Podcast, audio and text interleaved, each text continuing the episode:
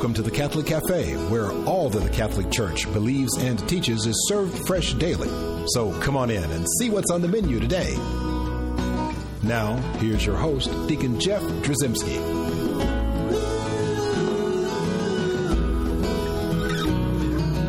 Greetings and welcome to the Catholic Cafe. I'm Deacon Jeff, and I'm sitting here in the luxurious corner booth of the Catholic Cafe.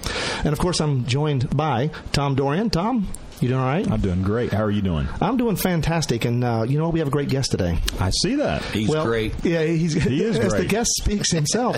um, it's Father Larry Richards, and you don't need much of an introduction, but but we'll go ahead and give you one anyway. Oh, please. Uh, so Father Father Larry Richards is a is a priest. I, get, I believe you're uh, in the diocese of Erie, Pennsylvania. You got it. All right. And so, uh, Father Larry, uh, you spend a lot of time talking, writing, speaking, traveling, Yep. uh, very much in demand. And we are so thrilled that you would take a few minutes to be with us here in the so Catholic Cafe. to be here. Well, this great. is one classy cafe. Let me give you a hint. Now, come on, this is the nicest one you've been in. Nicest one I've ever been to. This is luxurious, isn't it? Absolutely. We're going to talk a little bit about what you are actually in town to talk about, Mm-hmm. uh, and just this whole concept of being a man. Very now, good. I just said those words, and I'm sure there's a lot of women that just rolled their eyes. Yeah. And there's some guys that say, you know what, do we need to hear any more of this stuff? I don't even know what it means to be a man. And That's the problem. that's right. Well, that's why we got you here because you've got this wonderful book called Be a Man. It's available from Ignatius Press, and it's a great book because it just hits the nail on the head. Yep. Right. And uh, I, I read on the back of it. It talks about uh, you have a wonderful little introduction there that says you you don't mince words. Not at all. You just say it like it is, and, And that's it- a, and that's a good thing. And I think men need it. I always call myself a spiritual uh, coach. If you get a coach and you go, "Hey, coach, I want to sit there and be the best football player around," and a guy says, "Hey, I like you just the way you are. Just show up for practice, forty-five to an hour, forty-five minutes to an hour a week, and have good thoughts about the game." You'd say, "Get out of here, coach. You're not what I want." And yet, that's what's happened so many years for men in the Christian faith. You know, God loves you just the way you are, and there's no challenge. So my job is to say, "Listen, God wants you to be holy," and this is talking about salvation. This is talking about your life. How do you live as a man? So it's a challenging thing, and I think men. Everywhere I go, respond to that. They want to be challenged to be the best. Look at the young people who join the service. They want to be men. They go join the Marines. And when you join the Marines, it's not easy. You challenge yourself every day to go stronger and stronger. Well, the same thing has to happen in the spiritual life, and that's what the book does. It's a challenge to be the best you can be for God.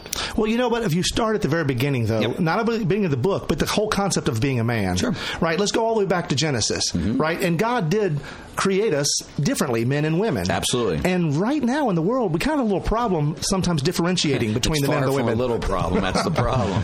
you know, I think there's been this great def, uh, the uh, feminization of men throughout the years, and you know, men and women, it, there's blurred, and that's the whole problem. Tom. Now, Tom. don't take offense to any of this. this, this is he's just Go ahead, Tom, Father. Larry is just I'm, I'm comfortable the way I am. There you go. Jeez. You can hit a deacon. I'll give you absolution. You smell nice today, right, Tom. Trust me. He'll get it. He'll get it.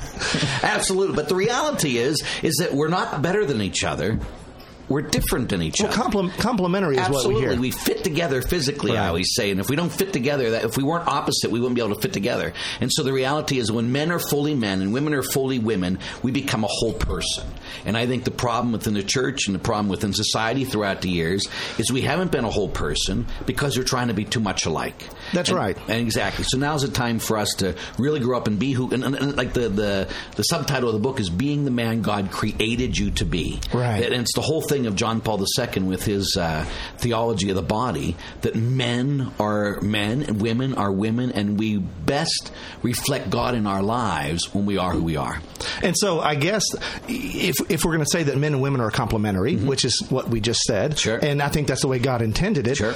that would necessarily mean that you would have to be a real or a true man to be a complement to that true woman. Absolutely. And so, when we have that problem where we're not being true men, Yep. well, that everything leans to one side and the house collapses. Exactly. So our problem then is to discuss and figure out what does it mean to be a true man. What, in a nutshell, what are we talking about here? Well, the way I always talk about it is a man who one is one who gives away his life for the, the better purpose. Huh? So he starts off by doing it for God. He starts off by doing it for his family. He starts off by being, you know, the I love half the book is on what the Holy Spirit does in the masculine Right. soul. That it, we are not a cowardly spirit that God's given us, but one that makes us strong, loving, and wise. And so, in the midst of this, when a person, and a man does it his way, You know, a man by definition is like if, the, if you are the giver. You know, even with the uh, the intimate act between a man and a wa- woman, that a man gives his life for Right. the woman, and the woman receives what she has from the man. And so when he takes that and he does that in the full My dad called it a pitcher and a catcher. Yeah, there. right. That was a whole different discussion there. yeah, we won't go right there now for on the radio. But anyway, so with the, the reality that when when a man is being masculine and giving himself away, then he gives glory to God and he makes the woman the most beautiful creature ever. You know that you know. Remember when God created woman? He, when God created man, He said it was good. When God created woman, He said it's very good. and so that's half the reality that when when uh, like some people are afraid that when men are really being men that we're becoming you know uh, uh, bigots who are trying to say men are bad. No, we're trying to put women up there and saying you're the greatest creature and we want to serve you by giving you our lives. You know, so that in no way is this like a horrible thing. It's a great thing. That's what we we it. always get back to the fifth chapter of Ephesians when we start talking about giving. You know, what is the man going to do? He's going to lay his, his life down for his wife. Absolutely. So the challenge then becomes how to be that real and that true man. And I think that the way we do that, first of all, is become men of prayer. You must be a man of prayer. It's coming to who you were created to be. Like, I taught boys for eight years, you know, all boys and all boy high school. You've got some gray hair there, Yeah, Father. yeah. we won't talk about that right now either. It's a sign of great maturity. But anyway, so Wisdom, in wisdom. dealing with the uh, in dealing with the boys, nobody taught them how to be men. You know, unless you look at the sports figures and the sports heroes and the, the movie stars, and that's what it is to be a man. And so my thing was, no, no, excuse me. Look at Jesus Christ, who is the perfect man. And like again, like I've been telling a lot, I'm a spiritual director for a lot of spirit, uh, seminarians, and I say, what I want you to do this Lent is I want you to just read the Gospels and read and focus on Jesus as a man. What are his characteristics? And write those down and start emulating those all those things in your life. Look at the true man who is Jesus Christ and want to be like him. And when men get there and get focused on that again, then they're like, wow, Christ changed the world. And that's what men are called to do. Now, you talked a little bit about how prayer is involved in this process as well. You've got to pray about this because we can get some of those great answers from God because we were designed by Absolutely. God, and I think God would be the one to tell us what we're supposed to be doing. And it all begins with me uh, when I, when again, even in my book, I talk about Jesus' whole ministry began when he was baptized and the sky opened up and says, "You are my beloved son." So when men come to realize who they are before God, they are beloved sons of the Father, loved by the Father, and then they get their whole ministry from the Father's love. Now they can go out and be who they are. They don't have to prove themselves to anybody. They're Right. beloved to the Father. And when they get that strength from God, where Jesus got his strength, again, now they can lay down their lives for others freely and joyfully because they know they're loved by the Father. Well, in terms of prayer, I remember uh, a little piece in your book that I wanted to read real quick. Okay. You, you quote John Paul John Paul. II, Mm-hmm. and he says, uh, John Paul II said, Sometimes I would wake up during the night and find my father on his knees, just as I would always see him kneeling in the parish church. And then you go on to say, What would your children find you doing Yep. if they woke up in the middle of the night? You need to decide to become a man of prayer, and that prayer needs to begin with surrender to the Holy Spirit. That's a challenge day. for a lot of men, though, isn't it? Every page better be a challenge. That's the point. Again, my next book coming out is called Surrender, and I did a, a, a thing down in Mobile, Alabama, and it was early in the morning. Six hundred men showed up to listen to me talk, and I said, "Gentlemen, the key to being a man is for you to surrender your life to God." And so, for some people, they think, "Well, to surrender means I I surrender and I run away." No, surrender means you're in love and you freely give up your life for something greater. And then when you do that, that's when you fully become who God created. But you got to give up too. You got to. You There's gotta be a sacrifice Absolutely. because a lot of people would think that if you put that, you put a quarter in the Salvation Army bucket, Yep. that that's surrender. Sure, and that's not even close. Surrender is going to cost you your life. And then, the guys come, Father, how come we don't hear this much? Because to do that's going to die. And we want to, you know, nowadays, especially in America, we want to listen to these preachers that are on TV that says, you know, you come to God and God's going to love you and bless you and make you rich. It's all feel good. Right. Exactly, feel good, and it's also selfish. I'm still waiting on my Cadillac, by the way. My reality. If you can't preach the gospel to someone who's holding their dying baby in their arms because of starvation, you can't. It is, it is not the gospel. So what it is when you come to follow Jesus, Jesus says, "No one can be my disciple unless he denies his very self, picks up his cross every day, and follows in my steps. So to follow Jesus will kill you. And if it doesn't kill you, you're not following Jesus. Now, again, we don't stay dead. We go through the cross and we experience resurrection. Like I always say, I'm not a Lenten person, I'm more of an Easter person. But you can't become an Easter person unless you go through Lent. You can't become fully alive with Christ unless you die. You can't the have the joy unless you have the sorrow. That's what Absolutely. leads to, and, and, and that's God's plan of salvation anyway with Jesus. salvation, but it's also his plan for sports. You can't be a good football player unless you're killing yourself Right. Practicing every day and you know deny yourself hard, hard, hard. So if that's the way it is to make money, to be a sports thing, how much more in the spiritual life? a lot of times we look at what the world views a man should be like, right? Well, we're faced with it all the time with the Mm-hmm. Sure. magazines, the television, Absolutely. the movies, everything that tells you what a man is supposed to be like. Now, that's a little different, though, right, than Mm-hmm. maybe bit, what yeah. God intended. I call it the Burger King theology. Yeah. The world tells us, have it your way, go for the gusto, live for number one. Jesus tells us to lay down our life for others. Huh? The reality is, at the end of every day, we should examine our lives and think, did I commit at least one unselfish act today for somebody? And if the answer is no, you wasted your whole life today because you only live for yourself. But again, the number, if you go to any bookstore in the world, the number one section, the biggest section of any bookstore in the world is what? A self help uh, Right. thing. And people go over to these self help stores and they read all these books, but notice they have to keep going back because it doesn't help. Because self help says you got to take care of yourself first before you can take care of somebody else. And that's the biggest, deepest lie that the world's hit us with in the world. Jesus says you lay down your life, and when you give up your life, then you're going to find life. The world says, no, no, no, no, find your life first because you got to take care of yourself before you take care of somebody You're supposed else. to put your oxygen mask on first before you help exactly. the kids. And I've heard, you know, stop it, all of you, you know. And again, people know inside that doesn't ring true. It doesn't click right. Well, you know, we're talking about being a real man. Now, you say the words real man to somebody, Mm-hmm. like, you know, and I'm sure Tom uses this expression all the time, to man up, Uh-huh. right? Absolutely. Instantly, we have pictures of like machismo, right? We have the guy that's like uh, got the, the shirt rolled up and we see his muscles and the tattoos and Sure. Mm-hmm. whatever, and he's the real man's man. Uh, that's not necessarily what we're talking about. Is there a difference between, like, say, macho and to be strong? Absolutely. When it comes to strength, it's a strength of uh, giving up your life again. It's a strength of putting other people first. Like again, when I'm again when I'm dealing with high school kids, I say, gentlemen, God made you strong to protect the weak. So strength isn't something we waste in ourselves. Strength is something we use for the building up of the body of Christ. So, and people can be strong in different ways. You know, you can have someone like I, I purposely deal with it in my book that you don't have to be a weightlifter, you don't have to be a hunter, you don't have to go out and you know do all these uh, big masculine things, if you will, to be a man. But you do need to be a person who are who, a man of integrity. You are who you are, no matter where you are, and that you stand up for what you believe in, no matter what the cost, and you lay down your life, no matter cost, no matter what the cost for what you believe in.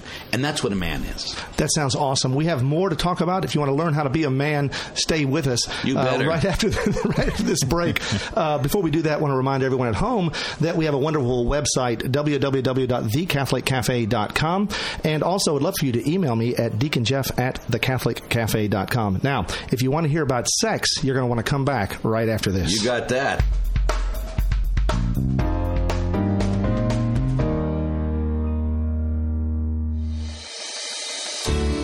I'm Bess Drzymski, and this is another great moment in church history.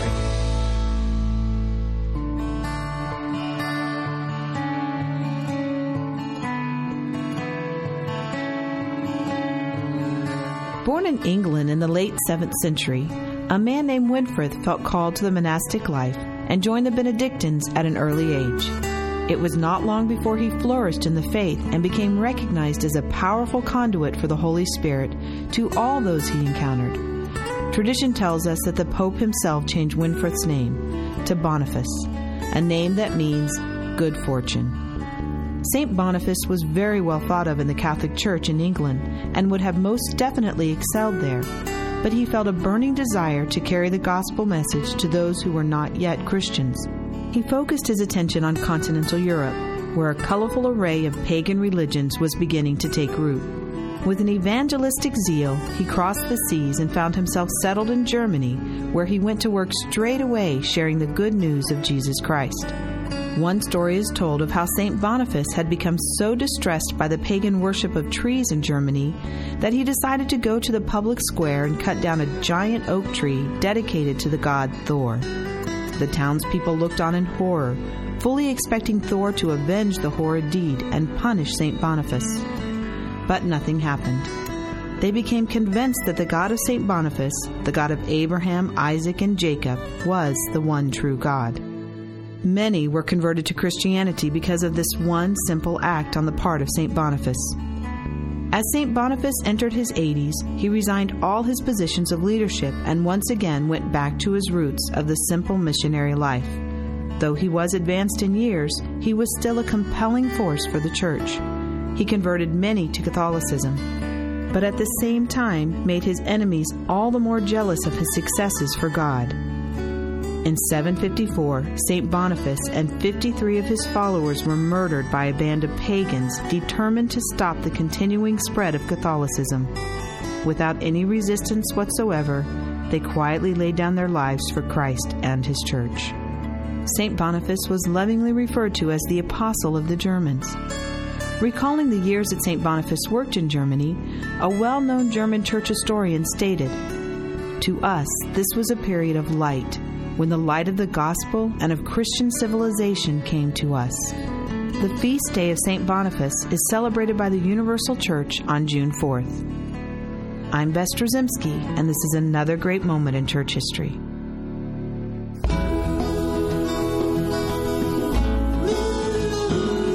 Welcome back to the Catholic Cafe.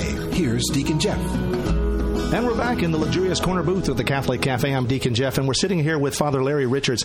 Now, Father, we left off now Yep. with uh, being a real man. Now, you can't talk about being a man. Right, John Paul II was big on this with the theology Sure. of the body, without talking about a man's sexuality. Mm-hmm. Now, some of the things that you talk about in this book might open a few eyes for a lot of young men who who think they know what being a man is all about. Sure. First thing I think that to be a man is you're one who controls. You're not an animal. You know, animals just give in to every sexual thing that they ever have, every itch they scratch. Being a man learns to deny themselves for a higher purpose.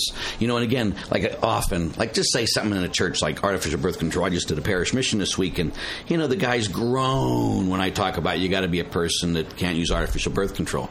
And you know, a guy comes to me and says, "Father, you mean that means out of like seven days a month I mightn't be able to have sex with my wife?" I say, after 51 years being celibate, then I'll feel bad for you, you know. But I don't want to hear, you know, part of being a man is you learn to say no to all your desires, not for not for just to say no to them, but for a higher purpose, Right. you know. And so that's the point. But then again, when persons are intimate with their spouses, like again in my book, I talk about, and I do it all the time, and people think I'm nuts, and I say, you want to have great sex with your wife. And they all go, they all perk up. Yes, Father. Yeah, we want to have great sex with our wife. I said, then I want you to learn to pray with your wife before you have sex. And they, all their heads go down like, Father, don't you think that's going to kill the moment? And I say, if you think that's going to kill the moment, you don't know what prayer is and you don't know what sex is, huh? Sex is the, it, what you should be doing is sharing your soul first and then it's consummated physically. And God is the very first commandment ever out of God's mouth was increase and multiply. God knows all about sex. He wants to rejoice. He's the one that made us. When we have sex with our spouses, we are, become co-creators with God. It's the most wonderful, glorious thing ever. And I'm a celibate priest saying that, Right. but the reality is, but people sit there and say, "Oh, Father, I don't know." I say, "You just try. You try it once. You try praying with your wife before you're intimate with her." And everyone that's ever done it says, "Father, that was the most intimate I've ever been with anybody." You got that right because you shared your soul first, and then you express that physically, which is what it's supposed to be. Now, let's talk about the proper attitude of a man towards a woman before they're married. Absolutely. And I always like, again, dealing with boys throughout all these years, I'd say, gentlemen, you love this girl, right? I do, Father. And I says, if you love her so much, that's why you're having sex with her, right? Well, of course, Father. And I says, well, if you love her so much, you'd never do anything to put her soul in danger, would you? But every time you have sex with her, you put your, her soul in danger of damnation because of you.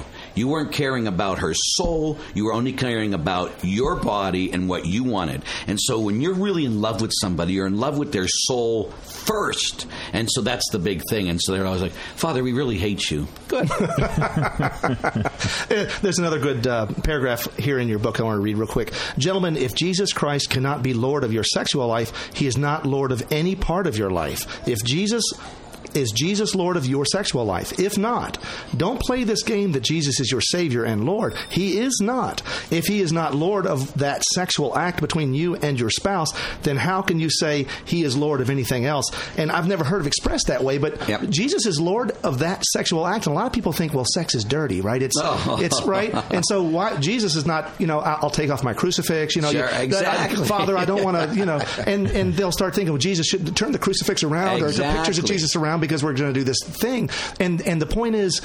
Jesus belongs in that act as- Absolutely. He even maybe even as in much that as act. Absolutely. He's the one that created the act. That's the whole point. That the God rejoices in sexuality. That's what's so good about the Catholic Church. Now, we have some people in the church that have become prudes throughout the years, and they push this other whole reality. But that isn't what John Paul II did. Right. And he talks about this thing that God rejoices. You know, everybody here, like I used to tell my boys, you know, gentlemen, your parents had sex to get you here.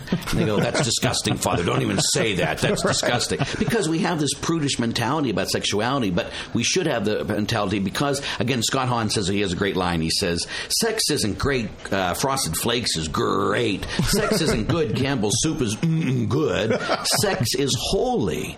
It's how we are most like God. And so people start looking at sexuality as a holy act, how we're most like God. Just think of when a husband and wife come together for sex, they can be they can create eternal life with God. That's why it's such a great and awesome thing. And so when two people come together and they invite God in there and they co create with God, wow, it's such a blessing. And again, the world has made sex dirty by definition. That's never come from the church. It's from the world, and some people have adopted it. But by definition, uh, the Catholic Church rejoices in sexuality and makes it a holy reality. Now, in your book, you also talk about being a man, and, once you're once you're a true man, that you, that your your mission now is to sort of change the world, and you're going to have Absolutely. You're going to have an effect on the world. Sure. And so the question then becomes: uh, Do we have to fix ourselves to make sure that we're uh, We I guess surrender the, ourselves. Right, we're preaching out the same book, or we're singing off the same hymn. My thing is to be a Christian by definition isn't to just be a good person because you know Jewish people are good people, Muslims are good people, atheists are good people. To be a Christian means you have died and you no longer live, as it says in Philippians, I mean Galatians two nineteen. But Jesus Christ lives inside of you. So the purpose of every man is to surrender his life so much that now Christ lives his life through them. And so your job is to get out of the way and let Jesus change the world through you. See, some people, again, the best example is St. Peter. When St. Peter was walking on water, he was fine as long as he looked at Jesus. But as soon as he looked at himself and his weakness, or he looked at the storm around him, he started to fall. And how did he get back up? Jesus helped me. He refocused on Jesus, and Jesus picked him up. If we're focusing on our weakness, we're always going to be weak. If we're focusing on the situations around us, there's always going to be excuses in our lives. If we focus on Jesus, Jesus can do anything, gentlemen. There is nothing you can't do in Christ. But nothing. That, but that goes countercultural, though, doesn't it? Absolutely. Because because we're taught to be a real man. That that basically we need to be self reliant. We need to Ah. pick ourselves up. We we do what we need to do to get through And isn't that the reality? The reality is it's the lie from the devil because we can't even take our next breath without God saying, okay, I'll give you that breath. By definition, we are dependent people. And the people that think they're most strong in themselves, that's the biggest lie. You're not. I can take the, your breath away. Like Scientology is a big thing where everybody goes and says, I create my own reality. And I was fighting with a Scientologist once and I says, you create your own reality. Yes, I do. Well, let me take a gun and put it next to your head and pull the, pull the trigger and you stop that bullet from going through your head. You can't control your own reality for nothing. That's truth. And so, as men, we acknowledge reality for what it is, and then we sit there and base our lives on that. So I surrender to the one who is the I am, the creator of all reality, he who is the necessary for everything. Father Larry, you're not packing at, at this dinner for you, right? You don't. Maybe. All right. Well, that's Be afraid. Don't push Be him. very Don't push afraid. I refuse to. So watch what you say. Now, so uh, one of the, the the most impactful things that's happened in my life, just from a faith perspective, is uh, I got involved in a, uh, a movement called the Cursillo movement, Sure. which uh, basically is a, a wonderful experience. You right? can sing De Colores. No, I'm not. I'm not. Let's not go there. Yeah, okay, anyway. This is not a musical program. but the, one of the, the the blessings of that movement is are these group reunions that you have. Like when you get together, I get together. In fact, uh, Tom Dory and I have been grouping for about 13 years now. Poor and guy. Yeah, I know. I'm, it's, it's really terrible. Yeah, thank I do. That's your purgatory. But the point is, Yeah. this idea that we, that we get together as men and we hold ourselves accountable. Mm-hmm. Sure. Mm-hmm. Right? Because all these things you're saying are great, but you know you're going to leave the room and we're going to forget. Sure. We're guys. We go back to the you know the duct tape and Sure. you know the fun of Exactly. football and everything, and, and, and Sure. the world goes back to where it, it started sometimes. And so these accountability groups are pretty powerful, though, aren't they? Absolutely, and I think, and again, men by de- uh, by definition like to come together to play football, to watch football, to watch games. We like to congregate for these things of the world, but but it still leaves us empty. It gives us some fun. I mean, I love to sit there and watch the Steelers kill the Cleveland Browns and all that stuff. But the reality is, uh, but when we come together for a deeper purpose, boy, it really clicks inside of us and it makes us more uh, stronger men. Again, that's why when people join the army, they do it together. You become a union of men together. And so I think it's an important thing. But again, uh, society says be a lone ranger. Right. And there is no lone rangers in Christianity by definition. Jesus always sent them out two by two. And so must we. We need at least somebody, even if it's like with myself, I have a spiritual director who knows me as I am, kicks me in the butt, and challenges me to be better. We need someone in our lives that's going to challenge us. Again, uh, Philip Neri, St. Philip Neri says, Those who have themselves for a spiritual director have a fool for a spiritual director. Yeah. And those who only listen to themselves, and you know, they're, they're fools because they only are dealing with what they think. Well, I can convince myself of anything. Absolutely, of course. It's that pride we all have. That's right. That's exactly right. Well, I know you're actually in town to do a talk for um, a program called the Men's Morning of Spirituality, Mm-hmm. but it's essentially that. It's based on some uh, some groups like the Cursillo and also um, a group called Fishers of Men Sure. uh, in Memphis, Tennessee. And this whole idea that people come together, men come together, Mm-hmm. and and it's not. I don't want to get all goofy and talk about to celebrate being a man. no. It's not that. It's to hear the No, hard reality of what it is to be a man. It's to get the marching orders from Almighty God, what He wants us to do next in our lives. You know, so again, when someone comes to this, I say, if you're just going to come here and you're going to walk out the same way, you wasted your time and I wasted my time coming. You're supposed to change now, become holier, and go out and do what God wants you to do, and stop wasting your time on what you think you want to do. You know, our life is not for us to live the way to go do what I want to do. My life is to come before God and say, God, what did you create me for? And when you do that, we're going to change the world. I mean, think about it. When you drop dead, are you is, are people going to say about you, you gave more than you took, or you took more than you gave? Hopefully, we all gave everything. So when we're done, the world is a better place because we were here and we gave. We had one life and we gave it away, and we helped change the world by doing that. Amen. That was wonderful. Father Larry Richards, thank you so much. You got uh. Your Be a Man book is fantastic, Ignatius By Press. God's grace. Uh, and then also, we're going to have some uh, uh, look forward to Surrender when that comes out. Uh, that'll be awesome. Maybe we'll have you back. I'll give you another Mm-hmm. Cup, another cup of coffee here at the Sure. Cafe Cafe. Next time, it better be beer. But anyway, go ahead. We're working on the liquor license, Good Father. job. There you go. Beautiful. Thank you so much. Father Larry, would you uh, do us the honor of leaving us in a prayer? Absolutely. Holy Father, great God of love and mercy, we love you. We ask you to bless everyone who listens to this broadcast. Make them truly your disciples and help them change the world. In the Father, and the Son, and the Holy Spirit. Amen. Amen.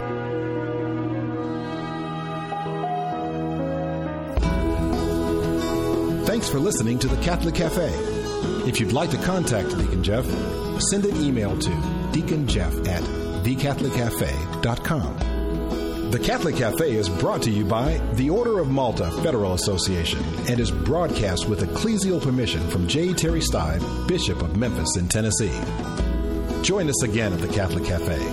There's always room for one more at our table.